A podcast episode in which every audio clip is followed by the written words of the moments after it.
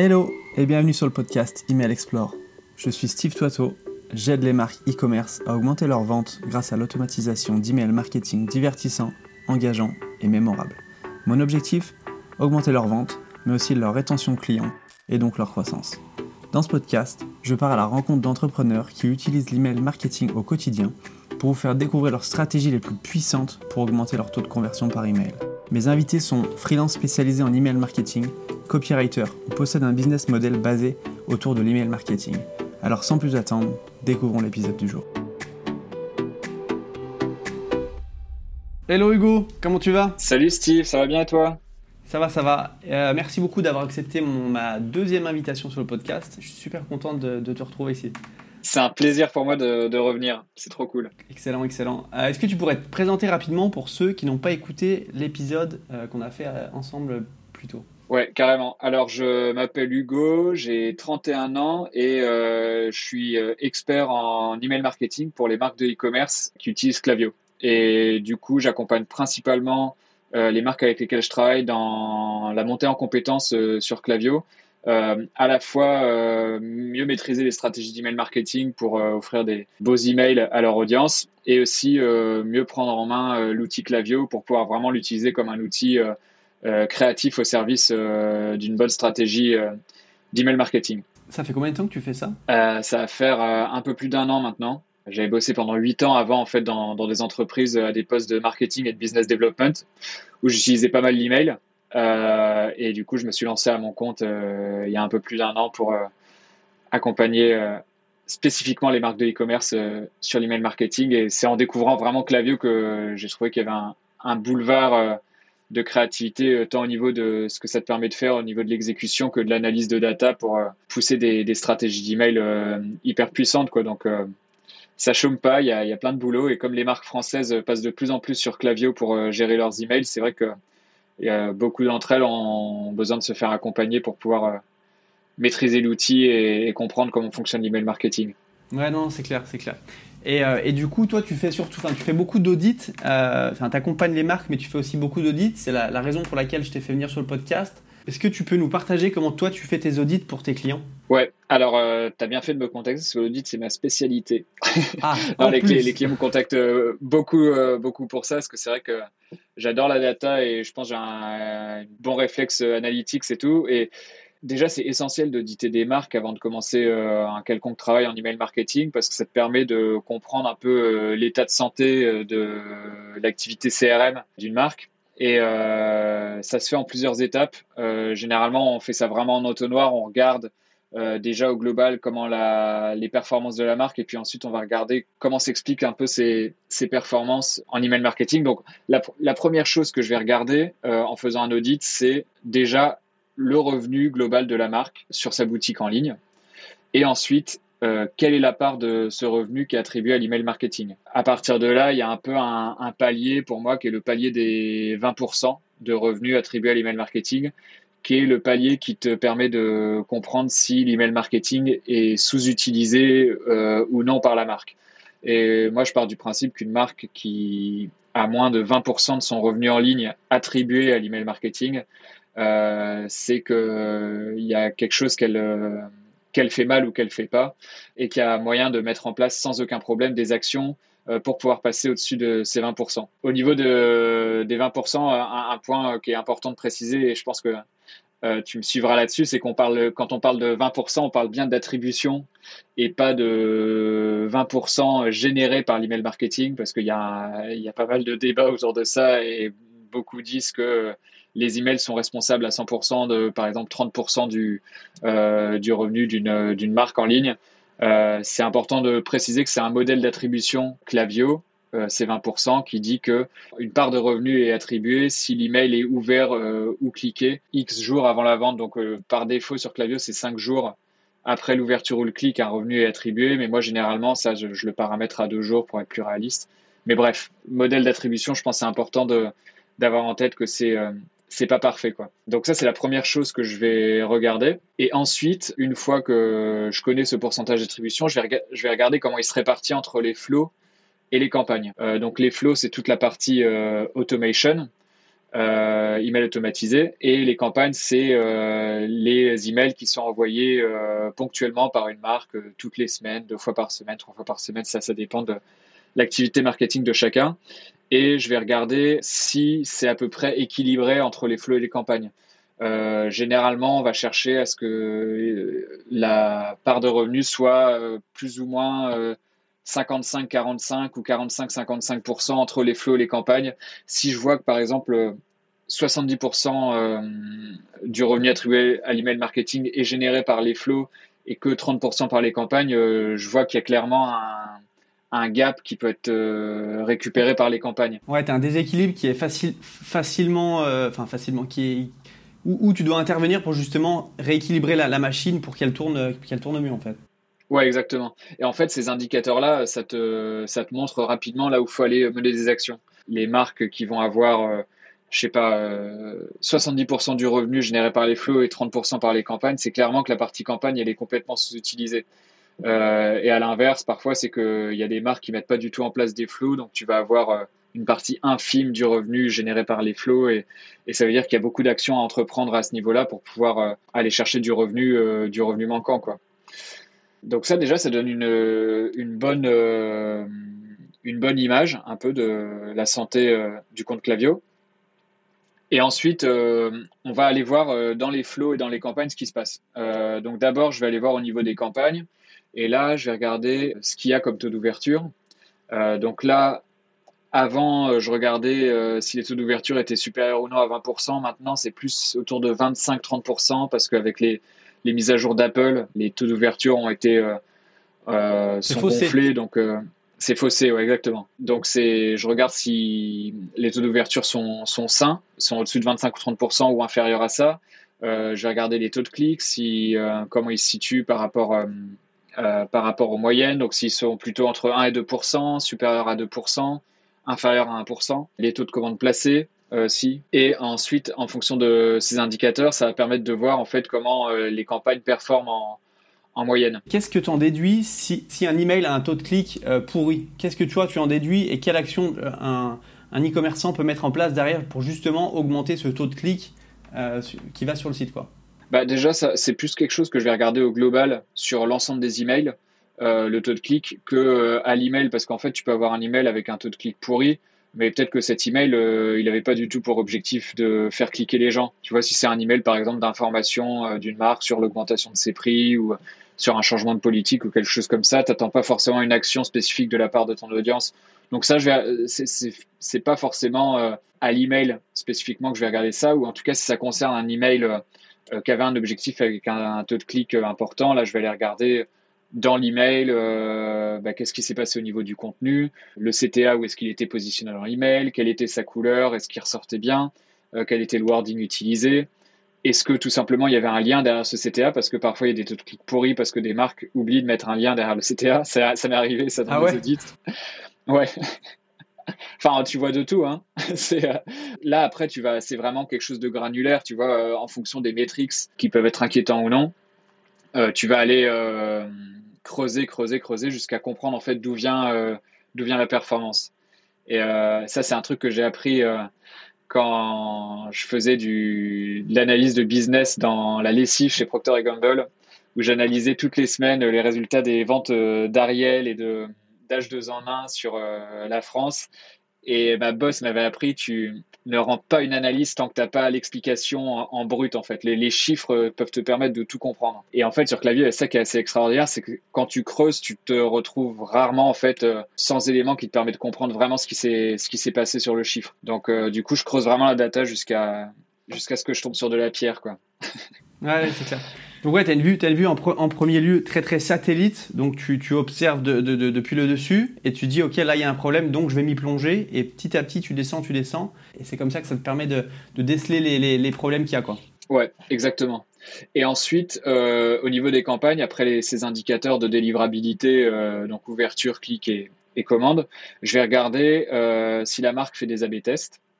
Euh, parce que ça, en fait, au final, tu dois le savoir autant que moi, tu as très peu de marques qui, qui AB testent leurs emails. Pour moi, c'est vraiment une pratique qui est hyper importante parce que euh, non seulement elle permet d'augmenter les performances de tes emails euh, au moment T, mais elle te permet aussi d'apprendre beaucoup sur ta cible et de savoir qu'est-ce que tu vas faire dans tes prochains emails à partir de ce que tu as appris des A/B mis en place, quoi.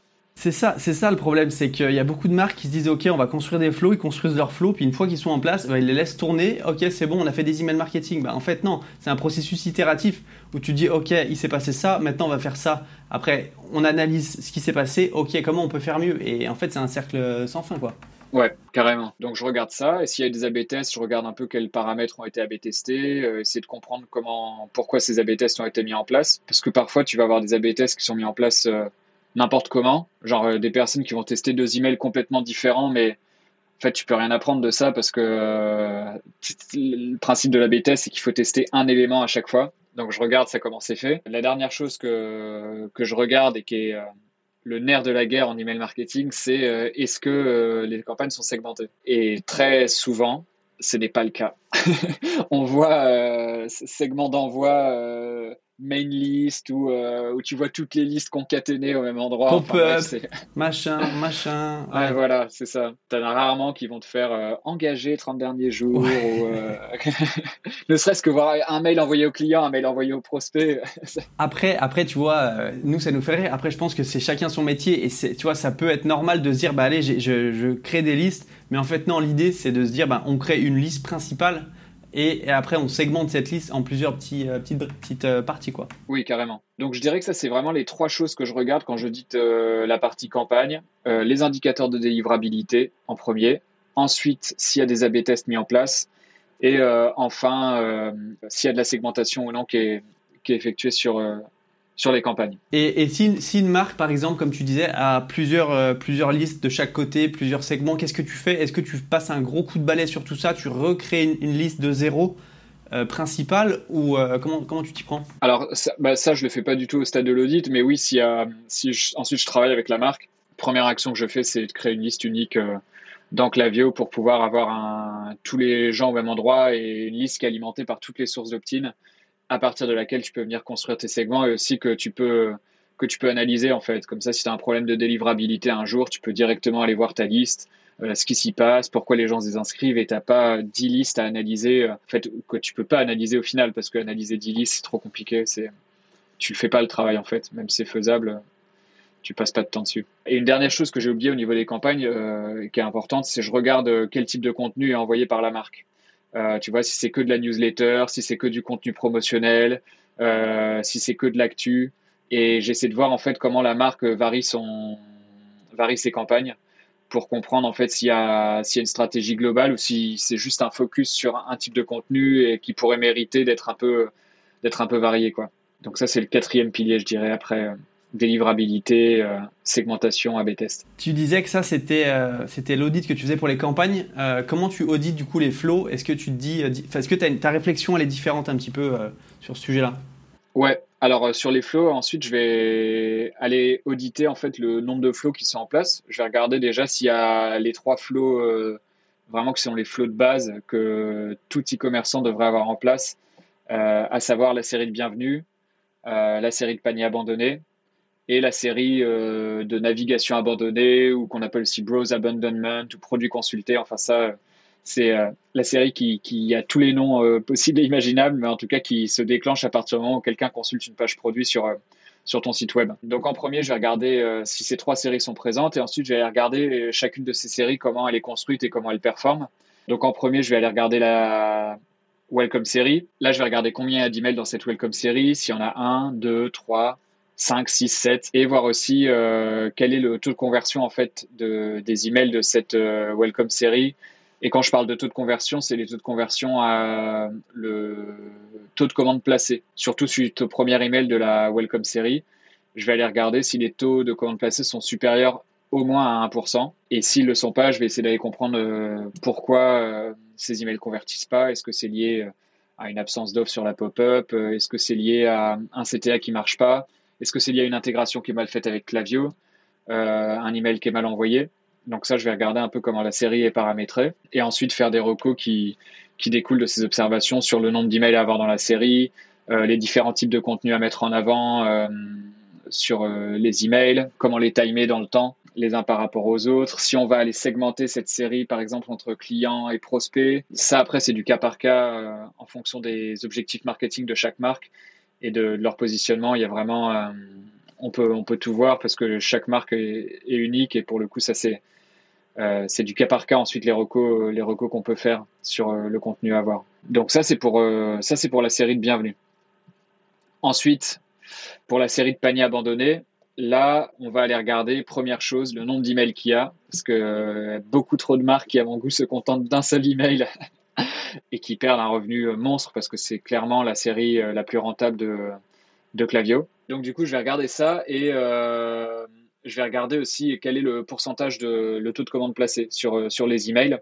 Et généralement, la règle que j'applique, c'est euh, si euh, le dernier email de la série de paniers abandonnés a un taux de commande placé supérieur à 1%, c'est qu'il y a de la marge pour un email supplémentaire pour aller encore euh, chercher du revenu. Quoi.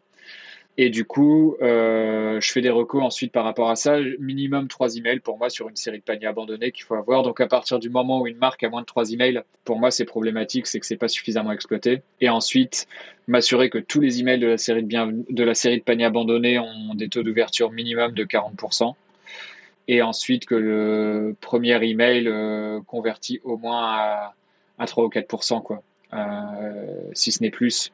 Mais bon, ça, ça encore, c'est du cas par cas en fonction des marques, des business models. Tu peux pas, tu peux pas donner un, un minimum, minimum. Euh, mais bon, 3-4% quand même, je pense que c'est le minimum qu'il faut, qu'il faut cibler à ce niveau-là. Et ensuite, j'essaie de voir aussi, en fait, si la marque, tu vois, a des emails que avec des images ou aussi des emails avec du plain text. Euh, je trouve que c'est une série dans laquelle typiquement c'est intéressant de mixer euh, des emails euh, brandés et si des emails, des emails en plain text, parce que ça, ça marche pas mal en fonction, en fonction des marques.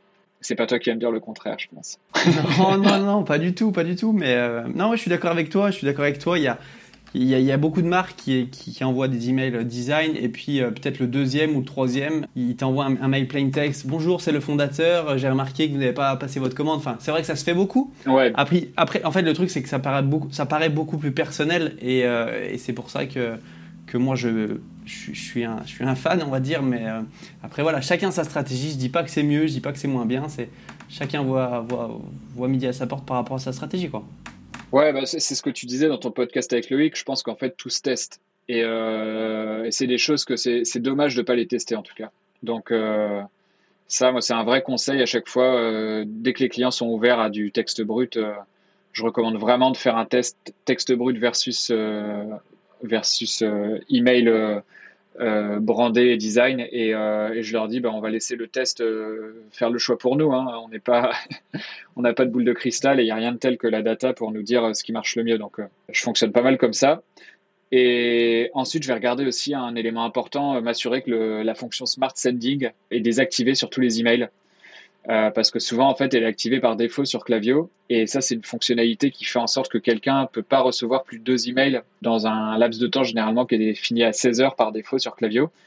Et sur le panier abandonné comme sur la série produits consultés je trouve ça bien de les désactiver de manière à s'assurer en fait que des emails comme ça qui, qui font écho en fait à une action qui a été menée sur le site puissent être envoyés parce que c'est un email ultra pertinent, ultra personnalisé. Et du coup c'est important de s'assurer qu'il va pouvoir euh, qu'il va pouvoir bien partir même si la personne a, a reçu un email de bienvenue dans les dans les 5 heures qui qui précède. Quoi. Pour la, la, séquence d'abandon de, de, navigation, est-ce que tu as des, recommandations? Avant qu'on passe à la séquence d'abandon de navigation, il y a, sur la séquence de panier abandonné, euh, une chose importante que je regarde aussi, c'est si euh, il y a une séquence de panier abandonné qui est mise en place pour euh, l'événement Checkout Started, mais aussi pour l'événement Added to Cart. Parce qu'en fait, il y a beaucoup de marques qui ont juste Checkout Started, qui mettent pas en place la séquence Added to Cart qui précède l'événement euh, Checkout Started, qui est en fait l'ajout du produit au panier. Et du coup, c'est une, euh, une séquence email qui marche très très bien, qui est en fait un, copier-coller de la séquence euh, Checkout Started, mais qui permet en tout cas de couvrir à tous les coups le comment dire l'expérience d'abandon de panier quoi. Ouais, ça permet de récupérer les personnes plus tôt en fait dans l'abandon plutôt que Enfin, il y a beaucoup de personnes qui, abandonnent leur, leur, panier, comme tu dis, mais vont pas forcément euh, l'abandonner plus tard, en fait. Donc, ça permet vraiment de, récupérer beaucoup plus de personnes qu'avec l'événement euh, Checkout Started. Ouais, en fait, ce qui se passe, c'est que, bah, par exemple, sur Shopify, la manière dont les choses sont faites, c'est que c'est à l'événement Checkout Started, qui est la page de checkout, tu rentres toutes tes infos, que tu récupères l'adresse mail de quelqu'un. Donc, en fait, euh, c'est vraiment à partir de là que tu peux envoyer l'email de panier abandonné à tout le monde. Mais à l'événement d'ajout au panier, où quelqu'un va ajouter un produit dans, son, panier, toutes les personnes que tu as déjà dans ta base de données et que tu peux identifier comme ayant fait cette action, euh, comme tu as déjà leur adresse mail, tu peux leur déclencher euh, des emails. Donc c'est sûr que ça ne le fera pas avec des prospects qui qui n'ont pas encore rentré leur adresse, mais pour tous les autres, tu peux potentiellement aller récupérer du revenu euh, à ce niveau-là. Donc ça, à chaque fois que c'est mis en place, ça permet de faire des, faire des beaux résultats. Et il n'y a pas grand monde qui l'a. Moi, c'est assez récent aussi pour être tout à fait transparent que le, fait que je la mette en place, ça fait quelques mois et, avant, je n'avais pas le réflexe de le faire et maintenant, du coup, c'est vraiment systématique. Quoi. En tout cas, je le propose à mes clients. du coup, ouais, en fait, tu l'as, tu, est-ce que tu, ouais, tu copie-colles vraiment la, séquence de panier abandonné, tu la copie-colles avec euh, Add to, enfin, Add to cart finalement, on est d'accord? C'est la même. Ouais, exactement. Et il y a alors techniquement il y a des choses qu'il faut changer parce que comme c'est pas le même trigger, euh, c'est pas les mêmes blocs produits que tu mets en avant. Euh, ça, je vais pas rentrer dans les détails, sinon euh, je vais vous perdre. mais, euh, mais en tout cas, sinon au niveau de la structure, du scénario, en tout cas du, de la copie, ouais, ouais, c'est tous les, tout est pareil. Donc ça, c'est pour le panier abandonné. Et pour la navigation abandonnée, bon là, c'est une série qui est beaucoup plus simple parce que généralement, elle est composée d'un email, voire deux maximum. enfin, en tout cas, en, en règle générale, c'est ça. Ça arrive rarement qu'il y en ait trois ou quatre dans cette série-là. Et là, en fait, ce que je regarde, euh, je m'assure que le, le bloc euh, produit qui met en avant le produit qui a été consulté dans l'email est bien utilisé. Euh, je m'assure aussi que cette série se déclenche une à deux heures après la consultation du produit parce que tu as des marques souvent qui l'a fait déclencher à 24 heures, 48 heures, enfin c'est qui sont des temps beaucoup trop tard, beaucoup trop longs, ouais.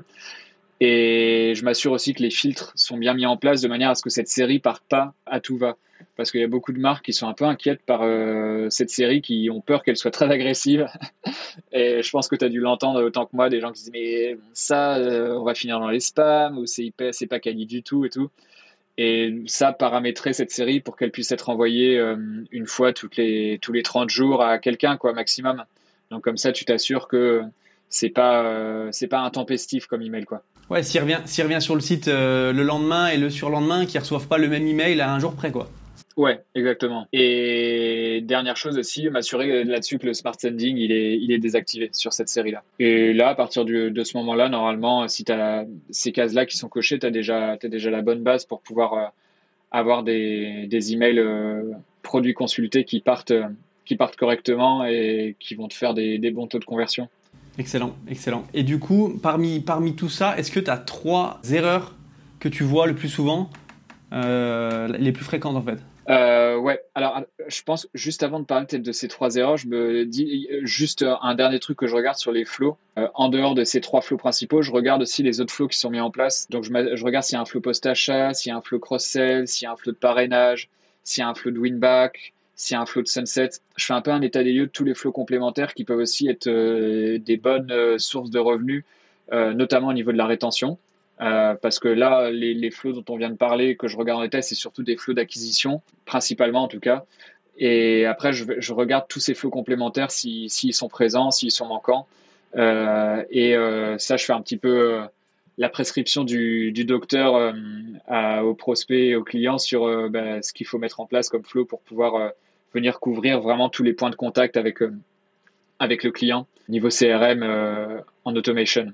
Euh, et ça, d'une marque à l'autre, bon, les automations ne vont pas être les mêmes, mais euh, il y en a beaucoup comme le flow post-achat ou le flow de win-back euh, qu'on retrouve beaucoup d'une marque à l'autre. D'avoir tous ces flows, ça te permet vraiment de d'avoir des points de contact tout au long du cycle de vente en fait avec le avec le, prospect qui devient ensuite client et qui devient ensuite ambassadeur on va dire si, si derrière il aime le contenu et il aime les produits et donc lui montrer que tu le lâches pas quoi donc non c'est un bon point ouais tout à fait et euh, du coup, pour les trois erreurs, bah, je dirais que la, alors la première erreur, on en a parlé tout à l'heure, c'est euh, des marques qui ont des listes à tout va.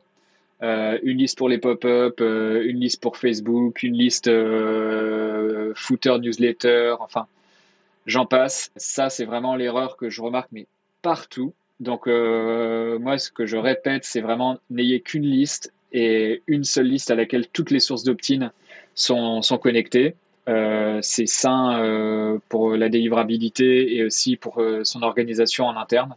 C'est vraiment indispensable pour, pas se faire trop de nœuds au cerveau. Donc ça, je dirais que c'est la première erreur. La deuxième erreur, je pense qui coûte le plus aux marques, c'est d'avoir qu'un seul email dans leur série de paniers abandonnés. Ou pire, d'avoir euh, l'email de panier abandonné qui se déclenche depuis Shopify. Donc ça, c'est, je dirais, la deuxième euh, grosse erreur. Et la troisième erreur, c'est d'avoir qu'un seul email dans la série de bienvenue. Euh, je pense que ça, toi comme moi, on, est des fervents défenseurs de ça, que l'email marketing, c'est pas juste offrir de la promo, et il y a aussi une histoire à raconter, un, environnement dans lequel emmener euh, ses clients, ses prospects, et la série de bienvenue, bah, c'est vraiment c'est un, bel outil créatif pour euh, justement faire baigner ses clients dans, l'univers de sa marque, que ce soit à travers des images, à travers des textes. Il y a, il y a tellement de choses que tu peux y faire et, et c'est une série qui a des très beaux taux d'ouverture, qui a des très beaux taux d'engagement et même si c'est pas forcément directement de la conversion, elle, elle travaille vraiment l'image de marque sur le long terme. Quoi. Ouais, c'est, ça permet d'ajouter des petites briques petit à petit pour derrière se dire, ben voilà, la, personne, elle a vu l'email 1, 2, 3, 4, elle est, elle est de plus en plus convaincue et peut-être qu'elle achètera l'email 5 ou même un, un, email de campagne dans un mois en fait. L'idée, c'est vraiment de créer la confiance petit à petit et, et, que la personne se dise, ah bah le jour où j'ai besoin d'acheter ce produit, je vais chez eux parce qu'ils m'ont raconté ça, ça, ça et ça j'ai confiance en eux parce que ça, ça et ça. Et encore une fois, j'aime bien distinguer le fait enfin, que les emails, as les emails de direct response, c'est-à-dire un email promotionnel qui cherche à vendre, mais tu as aussi des emails de ce que j'appelle branding, c'est-à-dire tu crées de, la, tu crées de la, confiance dans tes emails qui ne sont pas forcément, enfin ces emails n'ont pas forcément but de vendre obligatoirement. Donc euh, c'est, faut vraiment distinguer les deux et se dire, euh, enfin mixer un petit peu les deux pour justement pas saouler les gens qui lisent les emails, quoi. Ouais, carrément. Ah ouais, je suis totalement d'accord avec ça. Trop cool. Ok. Eh ben écoute, Hugo, merci beaucoup. C'était top. Euh, où est-ce qu'on peut te retrouver si on souhaite auditer notre compte Clavio, mais d'aller beaucoup plus loin que ça? Ah, bah alors ça, vous pouvez me retrouver sur mon, site web, hugonicole.com, H-U-G-O-N-I-C-O-L-E. Euh, et sur ce même site web, euh, vous pouvez vous abonner à ma newsletter que j'envoie une fois par mois et euh, dans laquelle je donne des astuces euh, sur Clavio et aussi des idées de contenu marketing euh, à envoyer via l'email pour, pour être une bonne source d'inspiration pour les marques. Et puis vous pouvez me retrouver sur LinkedIn aussi. Donc voilà, les trois points de contact principaux. Je mettrai, je mettrai tout ça en description et je mettrai aussi un document que tu m'as envoyé de Clavio qui vous permet de faire l'audit de votre compte en 30 minutes. C'est ça, hein, Hugo, on est d'accord?